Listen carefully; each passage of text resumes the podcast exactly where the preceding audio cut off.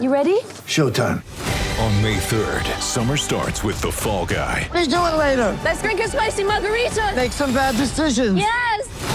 Audiences are falling in love with the most entertaining film of the year. Fall guy. Fall guy. Fall guy. That's what the poster said. See Ryan Gosling and Emily Blunt in the movie critics say exists to make you happy. Trying to make it out? Nope. Because I don't either. It's not what I'm into right now. What are you into? Talking. Yeah. The Fall Guy. Only in theaters May 3rd. Rated PG 13.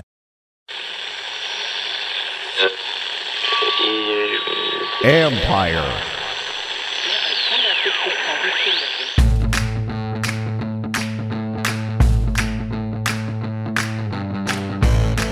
Hello and welcome to my podcast. Do me a favor, subscribe to the John Keim Report wherever you get your podcasts. If you're watching this on YouTube, you know the drill like button, subscribe button. You can follow us there as part of Ampire Media, A-M-P-I-R-E. It's always much appreciated, especially when this team is one and four and all it is is just you want some hope and there's a ton of frustration. I get it, folks. So I appreciate you tuning in during times like this in particular. Today, I'll be joined by ESPN NFL analyst Matt Bowen. You can follow Matt on Twitter and on Instagram at the same, at basically the same stuff. Matt Bowen 41. You can find him there again on Twitter and on Instagram. Always posting good stuff, especially on Instagram, some play breakdowns, and he does great work for ESPN. So give him a follow. Former Washington safety, of course. And I apologize for my scratchy voice. I'm just, it's just been, I spent the last couple days trying to figure out how to fix this stuff here, talking to a lot of people. I'm not sure that's really the reason, but my voice is scratchy regardless. So there you go. But I have been talking to people about what's going on here. Anyway, Matt and I get into a little bit of the Bears Commanders preview because this game still matters. If you, you this this team has to win this game, can they? You know what what has to happen? So we spend several minutes talking about that game, but then we start digging into what his thoughts are on Carson Wentz. Bowen has watched this offense in particular, so I st- I focused on what he thought about the offense, asked him about the play calling, asked him about coaches in their third year, where they're at when they're one and four, et cetera, et cetera, et cetera. He doesn't always have the insight, and I make this clear on there that we're speaking generally about how a player might think in these situations. We go back to his playing days with the Redskins and when he was playing for Joe Gibbs. How did Joe Gibbs handle some of the tough starts? Because if you remember his first season, they're one and four after five games. And then they only win, was it five and 11 that year, I think, six and 10. And let me double check. Yeah, it was, um, anyway, yeah, they were one and four in his first year, finished six and 10. The next year, they start four and two, get to 10 and six. Big difference. But, anyways, I dive into that with all, all of that with Matt Bowen and he gives some really good insight as to what a player thinks in certain situations. So I'll get to that in a couple minutes. And because it was a longer interview, I'm not going to spend a lot of time wasting your time with my thoughts here. So the only thing I'll give you a couple nuggets. Um, we don't know yet about injuries for Thursday, in particular, receiver Jahan Dotson. It's a hamstring injury. My guess is it's going to be pretty tricky for him to go. We'll find out later on Wednesday, excuse me, on Tuesday, because they will be practicing on Tuesday. Um, so by the time you hear this, you may we already may already know um, what his status is for Thursday. He did speak to us um, on Monday. You can see that interview on Ampire Media, and he gives a pretty good indication of just where he's at. But again, we don't know what his status is. Same with Logan Thomas, don't know that yet. Um, and you know, I, I know that William Jackson has the back injury. He was not listed on the injury report on Monday. Excuse me, he was on there with the back, but if they had been able to practice full, he would have been able to practice in full, which tells you that while his back may be bothering him, I don't think that was the only reason for the benching because Rivera would have come out and said that when given the chance on Monday. I do think that a lot of it is because his play. And I also know there's been frustration with his play because he just hasn't been good, especially in zone coverage and especially in certain situations where he's given up big plays, in part because he's not fulfilling his assignments. And it's clear, and it's clear to others. It should be clear to him uh, as far as what he needs to do on certain plays. So anyway, there you go. Now the last thing will be with Carson Wentz, and you know by now the flap that was created when Rivera was asked in a press conference, why are the other teams in the AFC East, some of whom are first year coach, second year coach, um, why are they in better situations in their rebuilds than this team is? It's a great question. Matt Paras asked it, and it's a fair question. We kind of, you know, I I got something similar. Matt played off. I asked something similar earlier, not quite as strong, but Matt played off that and went better with it. And he got the answer that you heard on Monday quarterback. Now, everybody took that as like, oh my God, he's throwing Carson Wentz under the bus. He did, he did go, he did um, build off that answer and say that they're, they now feel like they have the quarterback they can build around, whereas those other teams had their quarterbacks last year that they could build around. And so they're further ahead because they have built around them more. It's a clunky answer. And I don't think it's a good answer either, because I think those, you look at the Giants, they're four and one. They don't have the talent this team does. And they don't, they were missing their top three receivers the other day. And they still went out and beat the Packers. So coming back from a couple touchdowns down. So I don't think it's all about that, but you can disagree with all of that of what he said. But I do know that they have been you know, that they're not sitting there throwing Carson Wentz under the bus. I, that was not the intent. And again, even he was asked later and he said, I have no regrets with that trade. And he did clarify what he meant. It was just a clunky way to say it. My what I've also heard is that he did apologize or talk to the team about it on Tuesday morning, and he did apologize to Carson Wentz. And people want to know what does Wentz, what would Wentz think? What did he think about it? My what I was told is that somebody went up to him after practice and filled him in on what was said um, during um, or after the walkthrough and what was said uh, about that situation. And Wentz just kind of laughed about it and just said, All right, what are my responsibilities on Tuesday? Meaning, what media do I have? What do I have to do? In other words, it didn't bother him at all, especially when he was told what it was about and why he said it the way he did. But again, he did talk to him. You'll hear more about it today. Um, I think you have to provide full context for it. It's not about making excuses. It's about providing full context and being honest about what was said in full in full detail. Anyway, that's it. And one other thing I do want to mention because I know a lot of people get upset after some of these games about like, why aren't you calling for this guy to be fired? Why aren't you doing this? My job as a reporter is not. I'm a reporter. That means I'm reporting and just letting you know what's going on, and I will analyze what's going on. Is it a good situation right now? No. They need to be better coached. They don't look like a well coached team, but they have players who are also making mistakes. This is a this is a top-down failure with this with the start like this. But I'm not going to sit there, and I haven't sat there in the two plus decades I've covered this and called for a head coach to be fired. It's not what it's not what ESPN wants me to do, and I'm going to fulfill what they want me to do, and not just play to the to the people who just want you to say one thing. It's not what I'm going to do. But I can tell you what's going well, what's not, and when it, you know, etc. But you have to understand that's my job as a reporter. I have maintained a level of professionalism over the years, and it's going to continue. And I'm not just going to play to the crowd that wants to hear that. Even if you think it may be right, you can say it. Go ahead. It's five games. It's your right. You're a fan. Have at it. We all know what the situation is right now. We know where it's at in the third year. It hasn't looked good. So there you go. Anyways, I just want to let you know. And uh, there's a, as a reporter, that's how you handle it. As a columnist, you can go different. I think sometimes there's a. I'm not sure that it's always clear what is reporter, what is a columnist, etc. My job as a reporter is to do what I'm do it the way I'm doing, and hopefully people appreciate the way the the approach that I take. If not, then you um, then there you go. Can't help that. Anyway, that's enough for me. Didn't mean to ramble on that. Let's get to my conversation with ESPN analyst, NFL analyst, and former Washington Redskins safety Matt Bowen. Hey everyone, have you ever bet on sports with your buddies and do you like competing against your friends and not the book? Think about all the juice that gets lost during the football season. Betting 11 bucks, win 10 bucks. Brothrow lets you bet in all 50 states because Brothrow isn't the house. Bettors have a fair shot at winning here. Only sports betting platform that doesn't take a cut out of every bet. And you don't even have to deposit money into a Brothrow account. No deposits, no minimum bets, don't need to connect your bank account Bettors pay each other directly, hassle free sign up. It's a process that lets you get in the action in seconds. Right now, Brothrow is only accepting people through a specific link. If you want to bet with us, our link is brothrow.com backslash Keim, K E I M. Bet without fees, no minimum bets. If you bet 10 bucks, you win 10 bucks. That's brothrow.com backslash Keim. You can find us on there, play some bets, have some fun. Well, Matt, I'm here to talk about the biggest game of the week because I'm sure the nation cannot wait for the Bears and the Commanders. How excited are you for this one? I'll tell you what, I and there's a couple things about this football game. One from you know, start from the Chicago Bears perspective is you know the development or the progression of what they're doing offensively. Right. And I think you saw last week against Minnesota, especially the quarterback Justin Fields. He got more in a rhythm as a thrower. And that's what you want to see. Now, how did he get into a rhythm, John?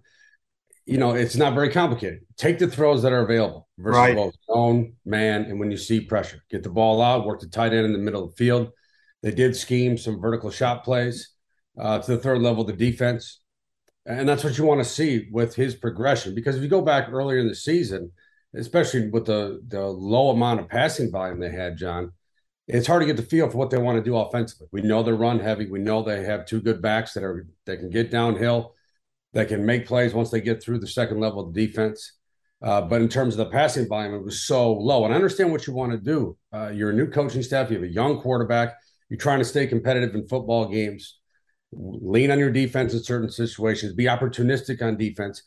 But to win in this league, you have to increase the passing volume. You have to be a little bit more aggressive as a throwing offense. And you're starting to see that a little bit more now with Justin Fields. Look, John, you and I both know you're an Ohio State guy, and Justin Fields has rare physical tools for the position. He brings a natural physical element and a playmaking element to that position. Again, you saw that versus Minnesota last week when he had to go outside of structure. I think it's a key thing, John.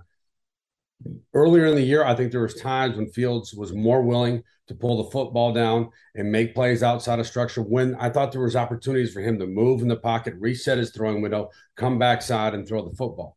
In this game against Minnesota, when he made those plays, I thought they were necessary. That's one thing I look for with every quarterback. When they move, is it necessary movement or is it unnecessary movement? Because if it's unnecessary movement, then you get into a situation where you're leaving throws in the field.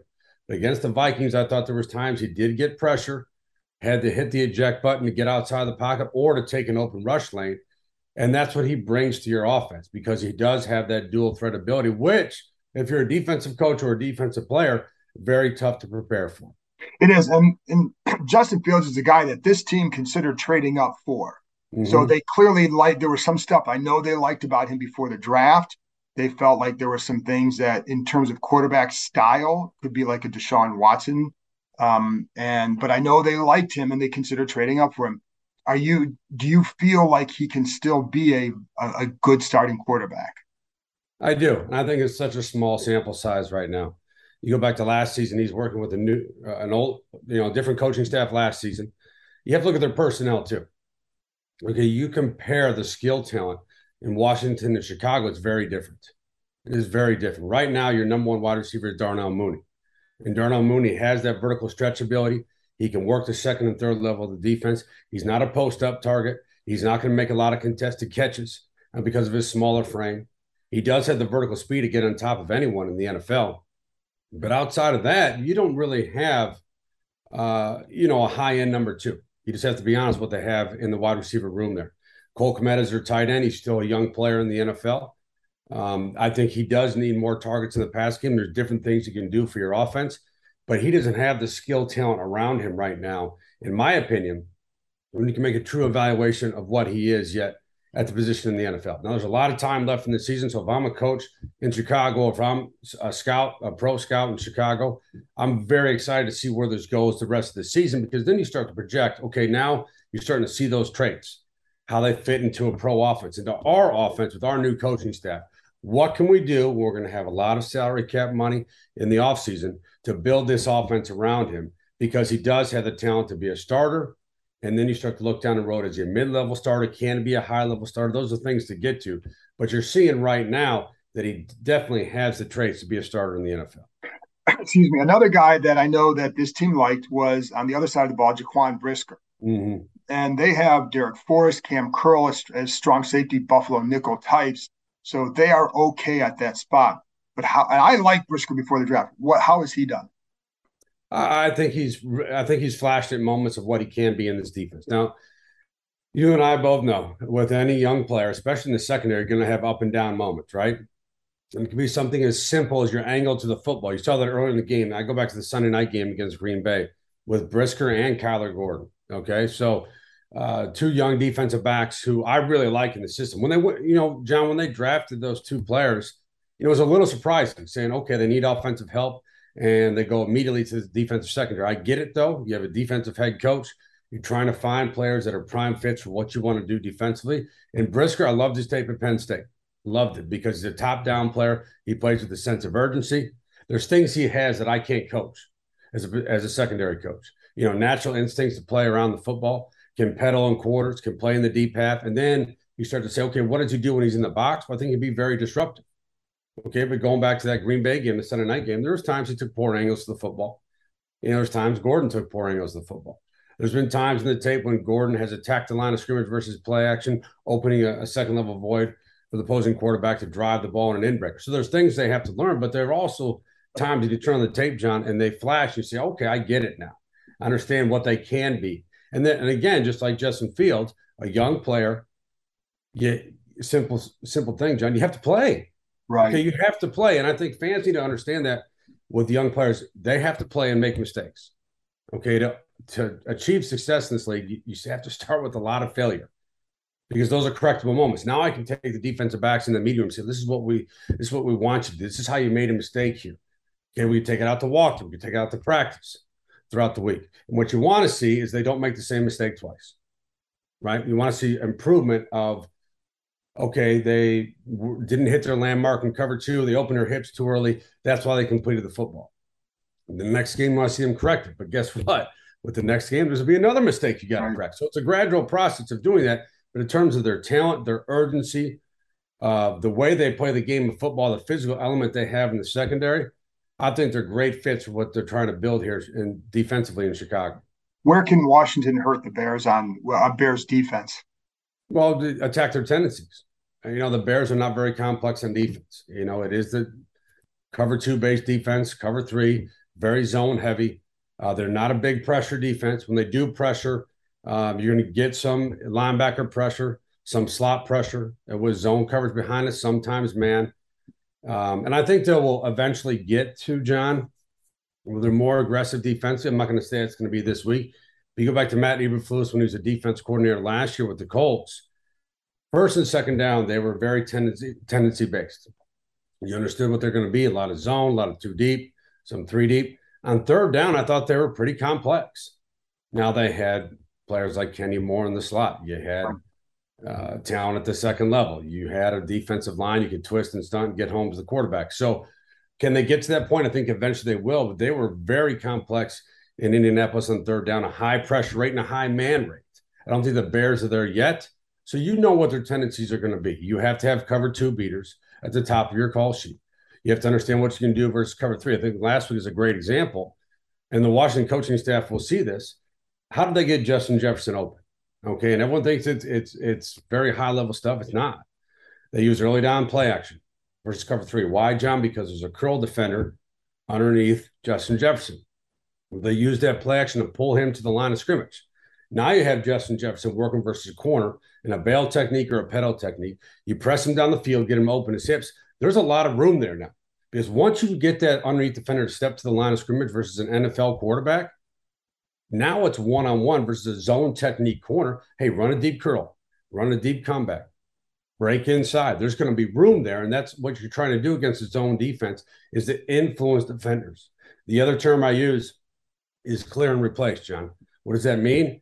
Okay, we want to we want to create an opening for McLaurin on a deep end break. Well, we're going to take someone in the slot next to him, run a deep over route to push the safety out of there. Well, now there's a void. So you replace it with the dig route. I mean, there's there's things you can do versus zone coverage, and I think that's what Washington has to do, and also how to utilize Curtis Samuel.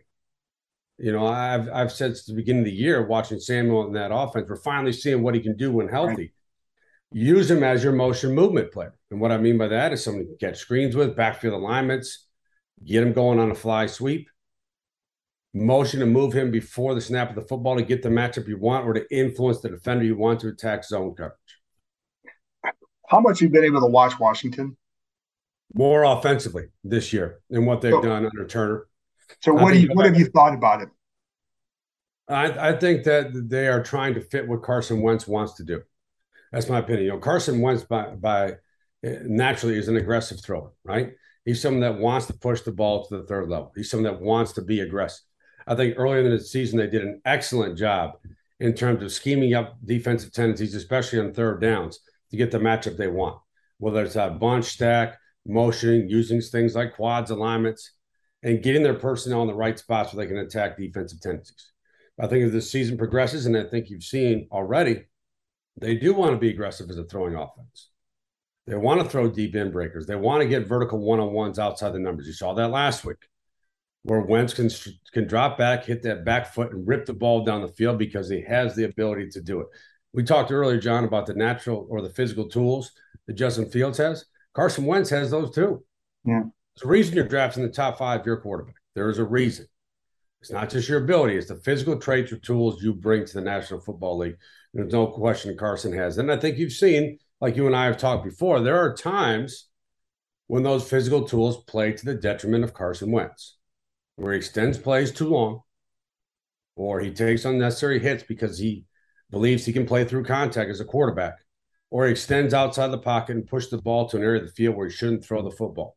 And like I talk about with Fields, taking the throws that are available, that's always going to be a part of Wentz. Will he take the throws that are available? And will he hit the layups when they're there? Do you find them predictable? Um, I wouldn't say that. Uh, I think that's easy to say when when teams start to struggle a little bit or go through a a, a rough rough part of the schedule and some football games that have become too predictable uh, from a tendency based perspective. I, I think early in the season they were a little bit more uh, willing to be creative. Let's put it that way. And I think they can get back to that where they're using more motion and movement and using their players in a beneficial way to get them loose in space. That has to be a part of their offense. But I wouldn't say that they're naturally predictable. What What do you think of the receiving core in general? I mean, it's basically mainly McLaurin, Samuel, and then Jahan Dotson. Well, I think Don, I think Dotson's really dynamic now. I, I mean, I think he's a really good player. That is just you're just starting to see how talented he can be. And I use the term dynamic. I don't use that loosely. I don't use it with a lot of players. You know, if there's two rookies coming out of this draft class that were the term dynamic, I would say would be Dotson and Garrett Wilson. Hmm. Okay, because when what I mean by dynamic, John, is one we know they can run routes and they're going to develop as route runners. Both you're going to look back at, at this tape two to three years from now, and Wilson and Dotson will look like different players in terms of their yeah. ability to run routes because they're going to grow as professional football players. But the dynamic abilities, that's something you cannot teach. Can't teach in the weight room either. Either you have it or you don't. And what I mean by that is one, the body control, uh, two, the ability to move in space, and that suddenness to their game where they can stop and start immediately. I mean, that is that is so much more important to me than a 40 time. So well, much more important than a 40 time. It doesn't matter how fast you are in a straight line. Give me a wide receiver that can stop and start within the route oh, stem yeah. or after the catch because that puts a ton of stress on your defense. And with dots Dotson, the body control, you saw it at Penn State to make plays outside his frame. You've seen it already this year in his rookie season with Washington. But he's someone that can be very high level we know what McLaurin is, right? He's a detailed and savvy route runner. Someone I would put up there in terms of the route traits with a Keenan Allen. Okay, that's their game. I mean, McLaurin can stretch you over the top, just like Keenan Allen can stretch you over the top at times. But I never thought that's his game. He's not a straight line burner. He's not someone you sign and say, "Well, you're the vertical stretch target in our offense." No, you are the you are the player that gets open. And another thing with wide receivers, I don't know what McLaurin ran. I don't I, I don't remember, and I don't care. He gets open. Yeah. Right. He gets open. Okay. Can you get open? Can you create separation? Can we can you manipulate a defender's leverage to create separation and get back to the football for your quarterback? Yeah, and I I love watching Dotson. Dotson also does a really good job to me of of pressing and um, the defensive back, attacking them, attacking their leverage, but also like not tipping off where he's going too soon. So he's going to get right up in that defender and so you've got to wait to see where he makes a move. And by the time he makes that move, he's created separation. It's why he's so good in the red zone on certain routes. Do, with going back to Wentz, do you think that he's a guy that you can win with? I do. I do. I think he's a guy you can win with. I think you need a strong run game structure. Uh, I think you need a play caller that's going to put him in some situations where you can get him into a rhythm uh, meaning taking first and second level throws, starting to move the football down the field, be methodical at times when you have to, and then take your shots over the top of the defense. But I do think you win with Carson Wentz. We've seen it already in the NFL. Now, the last couple years, I think his tape has been really up and down. And really goes back to what we talked about the decision making at times, and then going outside of structure when it's not necessary to go outside of structure. Sometimes it's okay to take a loss on a play. Sometimes it is okay to do that and to throw the football away, to take a sack even when you have to, and understand that if you kick the ball, if you end a series with a kick, better than turning over. It means you're kicking the field goal or X point, or you're punting the football away. Um, because these games are hard to win. I've always said that about the NFL, and I never get it when you know we're talking about football with anyone. And say, well, they're playing this team. They're not very good. That's just that's just not true. Everyone's good in this league, and you're seeing it right now. Some of the teams that are dominant right now, there's not many of them. Okay, tell me who's really good in the NFL right now. I think it's a hard question to answer.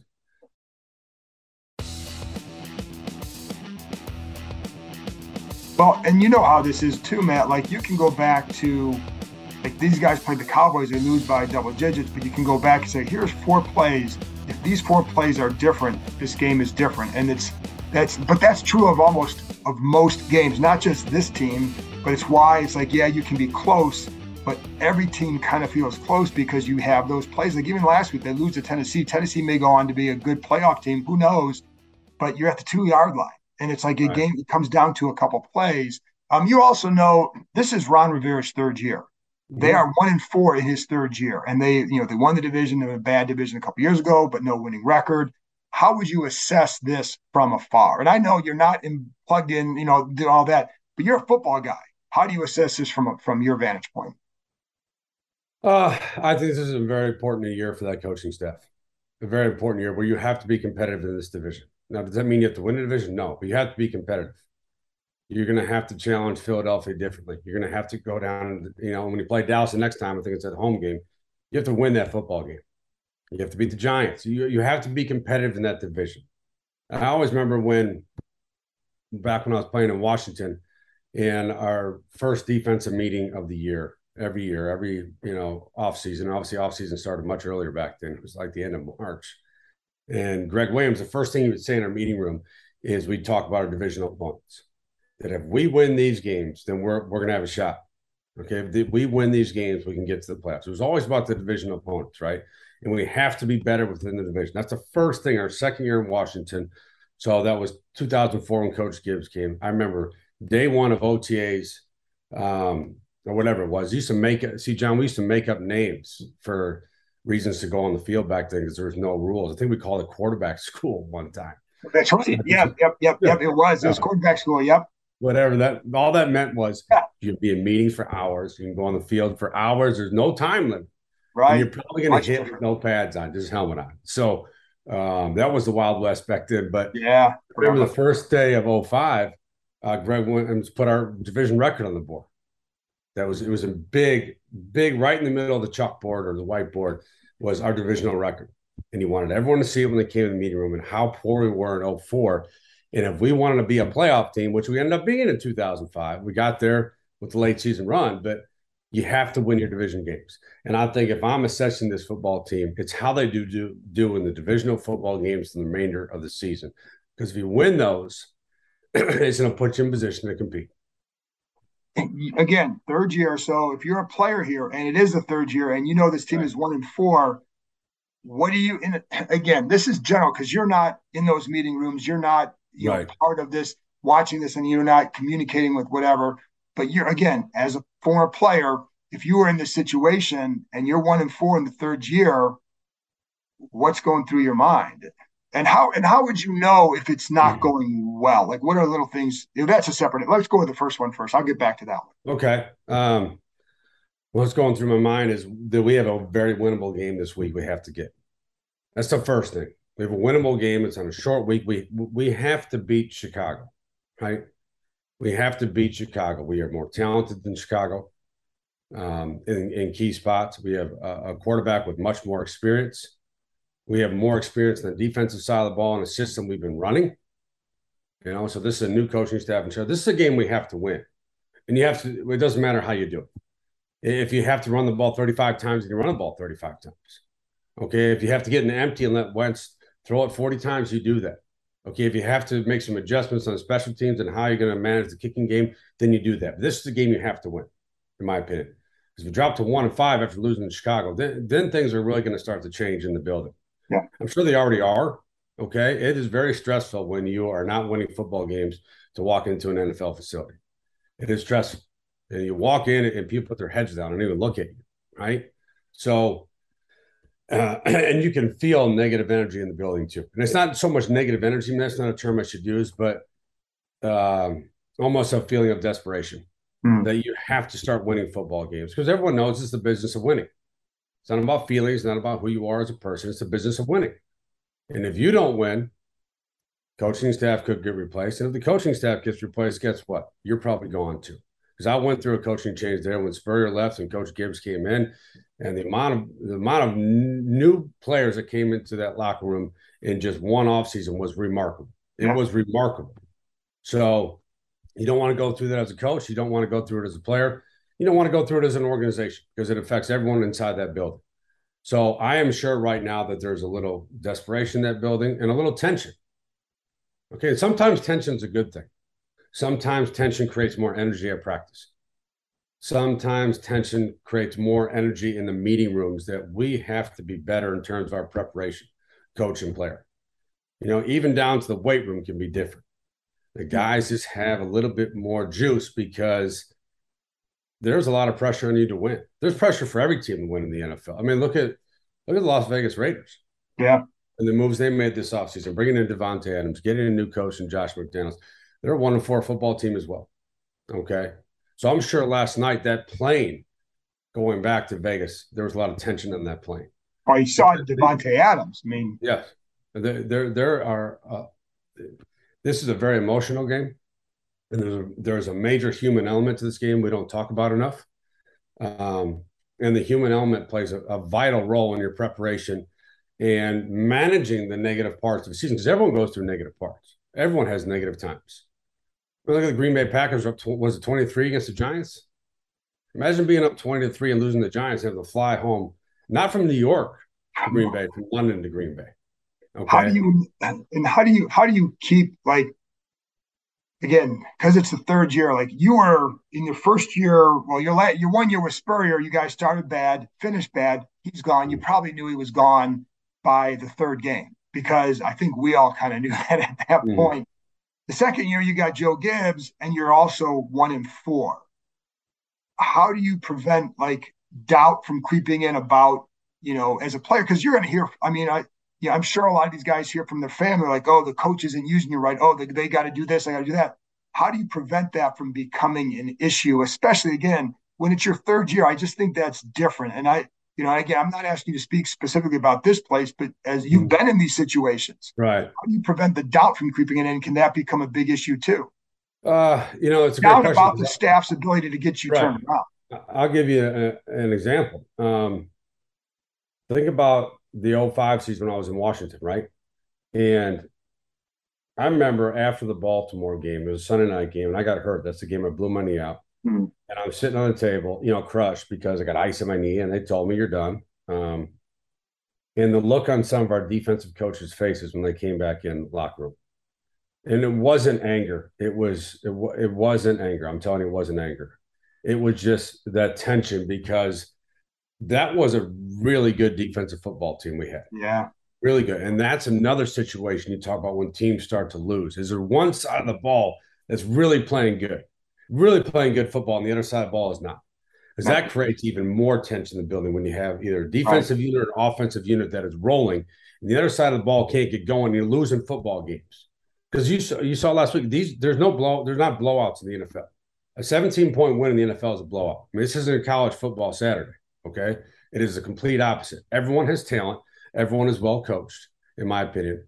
And everyone has the players that in critical game situation can make those plays to win. It's just who's going to make them that given week. And like I said, you saw it last week against Tennessee. That was a heck of a football game. You have the ball right there to win the football game, right? Or to, you know, have a chance to win the football game. And who's going to make the play? Well, David Long made the play for Tennessee. Good play. He did. It, it was a heck of a play, too. I know exactly what, what Washington was trying to do. They're trying to get the running back out an angle route and sneak him into a tight window. David Long read it and jumped it. It was a heck of a play by David Long. What if Wentz makes that throw, right? Or what if David Long takes a takes a false step in his drop and can't recover in time? There's so many little things to winning a football game. So I that 05 season when we were playing good defense and the offense was struggling. Okay. I mean the, the 04 season, excuse me, that was struggling. Hey, uh, that creates even it creates even more tension. Sometimes you need a football game to get going. Right. right? You remember this is 05. I think it's 05. We beat the Dallas on Monday night. Yeah. Uh, you know, and that was the night they were gonna the Ring of Honor for Aikman, Irvin, and Ed, Emmitt Smith. Right. And Jerry Jones is down the sideline the fourth quarter because they're up, and we scored two touchdowns in back to back drives. Right, in the same play. It's called a pin route, P I N, and what that means is you have the inside receiver running a dig route, and you take the post over the top. So you're trying to remove the safety in, in quarters, create the one on one. The one on one was for Santana Moss. I think it was Roy Williams at safety with Chris. I think it was Cooley running the, the dig route, and that created a void down the field. We hit it twice in a row, and that changed everything. Now imagine losing that game and, and going home from Dallas on a Monday night. We won that game. We got home at six in the morning. Uh, my wife is teaching at Broad Run High School, teaching science, and my wife's leaving for work, and I'm just getting back from the facility at six thirty in the morning. You know, because we just landed at at the airport. Um, you need games like that. Th- those games change the course of the season. Now, now, granted, in that season, then we we we went backwards a little bit, and then what do we win? Five uh, five or six in a row at the end. Yeah. And, and those five and six in a row we won at the end was at times Clinton Portis is carrying the entire football team, right? We're playing good defense, but Clinton Portis carried the football Right. team at, at times. You you need those things to happen in an NFL season. You need games like that where the you know someone on offense just completely takes over, or someone on defense, a safety, just continues to make play after play after play. You, you need a, a jump start at times, and everyone has the talent to do it. Just do, and I'll say this: it, when you're a defensive player, uh, sometimes turnovers come in bunches, and you can't really you can't really explain them. You can't really draw it in X's and O's; they just happen and you'll have a guy that can play a little bit outside of structure at times to make those plays for you. And that is sometimes happen. But every season, you need moments like that. And Washington hasn't had theirs yet. They haven't. So maybe it starts Thursday night.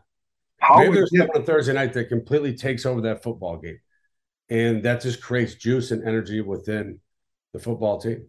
how would Gibbs handle those bad stretches in front of the team? What, what, what- how would he handle that? How would who? Gibbs, you guys are one and four, and then you did have Right. some stretches in 2005 as well. because Coach Gibbs is um, and Coach Gibbs is is is the master of winning, right? He wins in everything. So uh, I've never been around someone that, and I've been around great coaches. I shouldn't say that, but Coach Gibbs was unique in the way that he can manage people, right? It's not again, it's not about the X's and O's when you're a head coach at times. It's how do your ability to manage people. That means everyone in the building. That means your entire coaching staff. That means all your players and everyone in the practice squad to manage all those different personalities, right? Because we had a lot of different. Every football team has different personalities. The high school team I coach has unique personalities. So how do you manage all those personalities? And look, it's easier to manage those personalities, John, when everyone's giving high fives, right? It's easy. We're winning. We won five in a row. Everything's great. No, it's when things go south. That's when you're tested as a leader.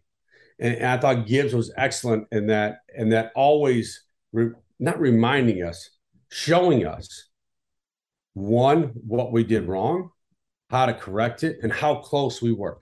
How close we were to going on a run.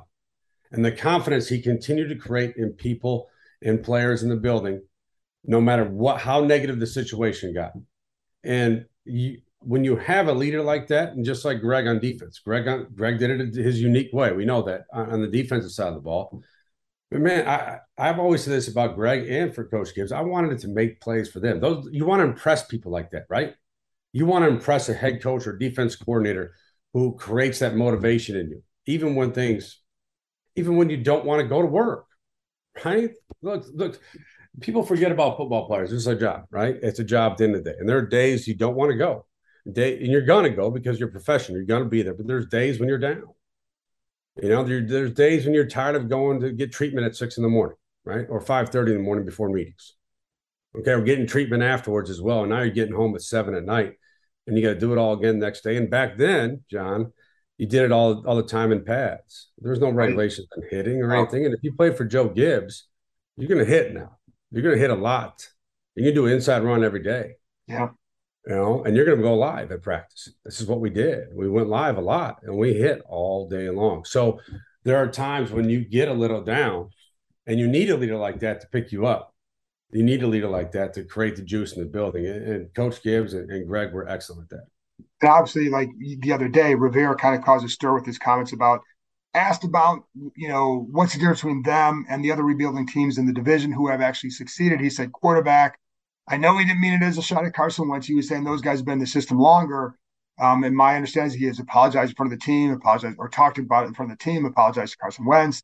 But you know, when you see that and it, people jump on that, you know, I don't. How did you take that? And I again, I know the intent, but I'm just again from a player. Even if you know it was like what he's now saying he meant, how do you take that? As a player, um, do you like that he apologizes to do all that? You know, right? I mean, sometimes stuff like that happens. I mean, it does. And, and if you if you talk it out as a team, I think you can get through situations like that. I really do.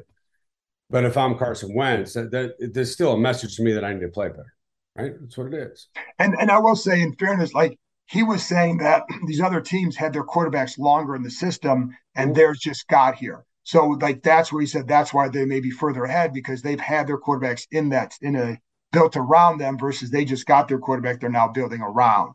So it wasn't meant as a shot at Wentz as much as it was they're further ahead because of this. It could be an excuse, whatever.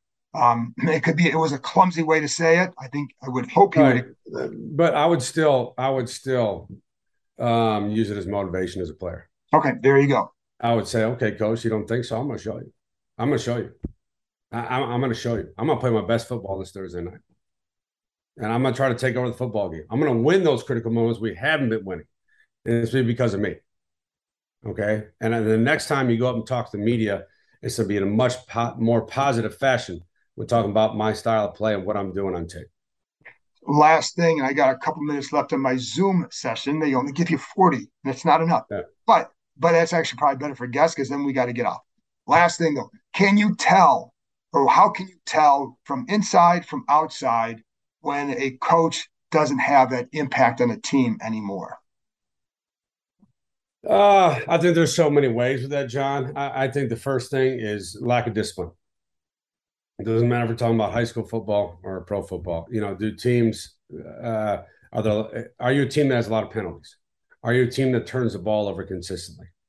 Are you a team that struggles? You know, in in in executing the kicking game. Those are all disciplinary things to me, right? Those are all disciplinary. The penalties are discipline. Now, there's one thing: penalties happen when guys get tired and their conditioning level struggles because that's when you see offensive linemen grab that's when you see defensive backs grab because they're out of position, right? That happens when you're tired. And the first thing that happens when you're tired is you have the I feel sorry for myself moment and you're feeling about yourself being tired and then you're not focusing on your technique. If you don't play with technique in this league, you get beat. It's simple as that. There's too, everyone's good. There's too many good players. Um, but I think the, the first thing I look at if a coach has lost a team is the discipline. And the discipline, not just on first down, the discipline on the the money situation, so the critical game situation. So for me, John, critical game situations are third downs and red zone, two minute and backed up. Those are, those are things you have to win in football games. You have to. If you don't win third downs, you're not going to win any games. Right. Yep. And if you if you give up touchdowns and you don't score touchdowns in the red zone, you're not going to win games in this league. And when two minute situations, the defense, you have to close the door in those situations. You have to.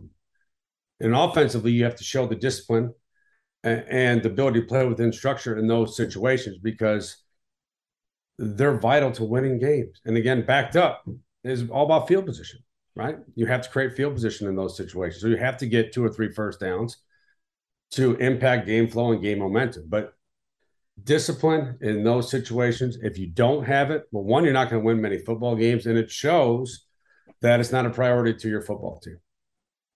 Matt, you're the best. And we didn't even get into the explosive Iowa offense.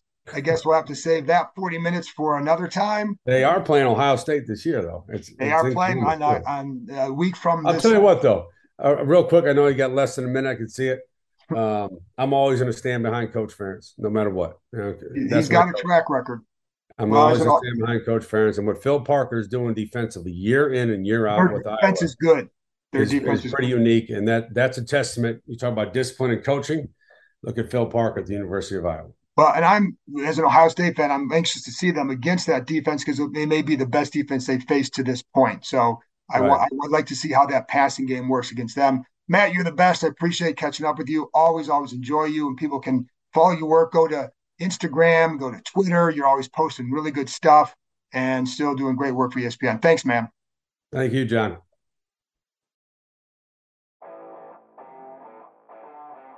That's it for this episode. Thanks to Matt for joining me. And thank you, as always, for listening. I will be back on Wednesday night, I believe, with my keys to the game and a prediction for, for Thursday's game at Chicago. And don't forget to look for Between the Hashes, a college football preview will come out Thursday or Friday morning. Really good insight by my son Matthew into the, the big college games of the week. Always does a prepared, thorough job letting you know what you need to know that's important in those games. So between the hashes, look for that later in the week, and I'll talk to you next time.